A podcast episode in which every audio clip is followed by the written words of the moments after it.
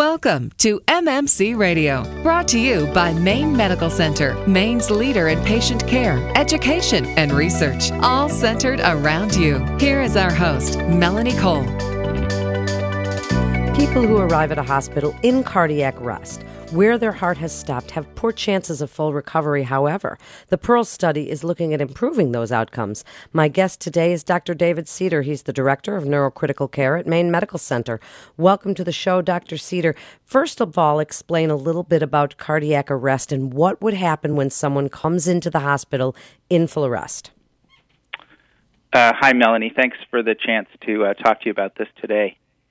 Uh, cardiac arrest is when the heart stops and as soon as the heart stops, no blood flow is pumped out to the rest of the body.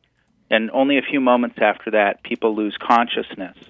And then the clock starts ticking in terms of your ability to, re- to uh, resuscitate a person and bring them back to life.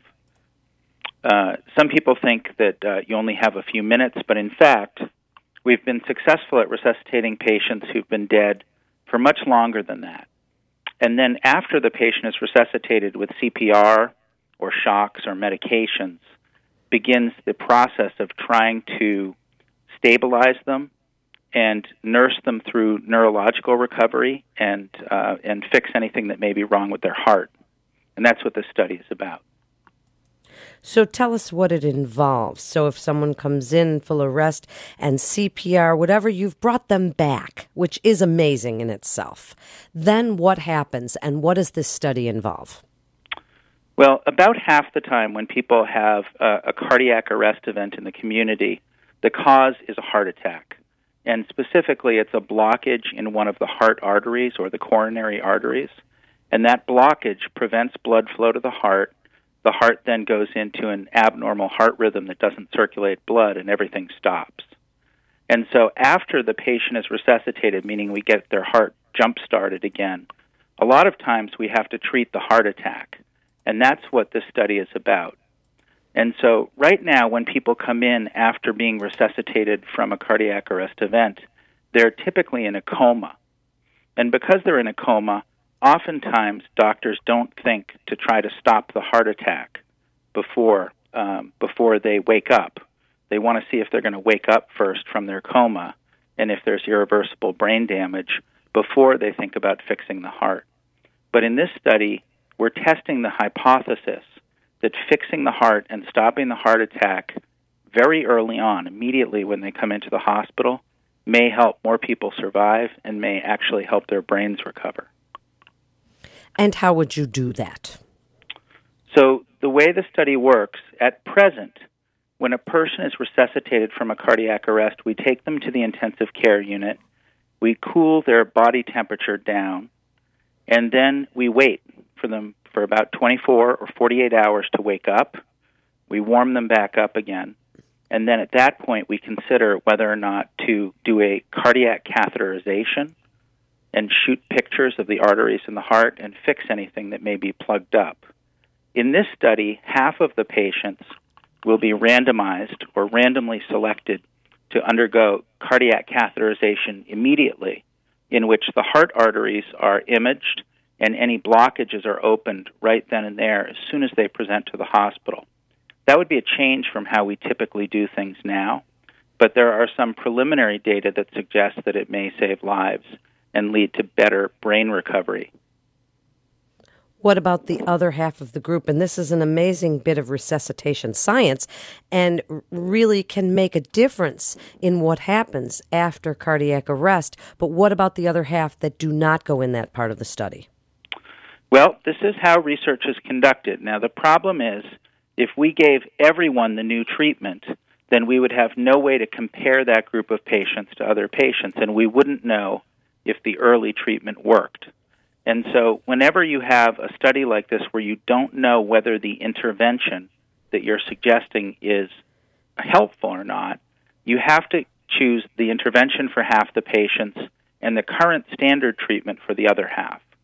And so, in this study, half of the patients will undergo urgent coronary angiography and revascularization, and the other half will undergo delayed coronary angiography and revascularization.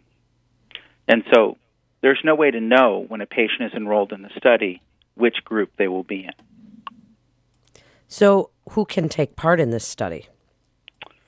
Well, that's another interesting feature of the study. In this study, the need to do the experimental intervention immediately is urgent. And so the ability to ask family members for their permission to participate in the study is quite limited because usually a person arrives in the hospital by an ambulance with no family members around. They don't know about it yet. And they only find out a few hours later after the dust has settled. But we need to be able to randomize patients to one of these two treatments immediately. And to do that, there's an interesting process called the exemption from informed consent, which will be employed in this trial. And it's the first time in Maine, to my knowledge, that this has been done. And what it means is that rather than asking the individual patients' families for permission to participate in the study, we ask the community.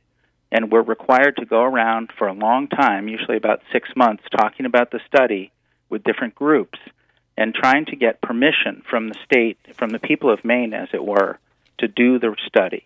And then, if they give permission and the institutional review board at our hospital agrees to it, then we will randomize patients to these treatment groups and only after they have participated in the study will they personally or their families be asked for permission to participate. Now, that's not true if the family members are present in the emergency department. If we can find, either on the telephone or in person, a family member to consent, then of course we'll ask their permission to participate. But if we can't, then the consent process defers to the community consent, and we can randomize patients and ask their permission afterward. What if someone specifically says they do not want to be a part of the study? That's a great question. And in fact, under those circumstances, we will be very, very careful not to involve anyone in the study who does not want to participate. Okay, so doctor, now go into give a little bit of information about how people can find out more about this study, and you'd like them to take a short survey as well.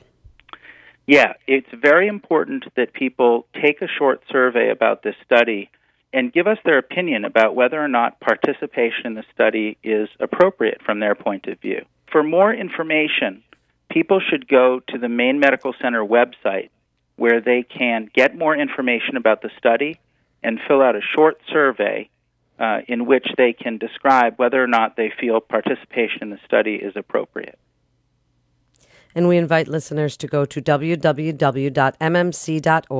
backslash pearl. That's mmc.org backslash pearl. So, in just the last few minutes here, Dr. Seder, give kind of your best advice and information about the study and about cardiac arrest, what you want the listeners to know. Well, in the past, patients who have been resuscitated from a cardiac arrest event have not done well. About 40% of them survive to be hospitalized, and only 25 or 50% of those 40%, so 10 or 20% overall, will survive uh, and and have a good outcome after resuscitation. And we're desperately trying to get those numbers higher. However, there have been significant improvements over the last five or ten years in the quality of care that people have gotten, and so the outcomes have improved dramatically.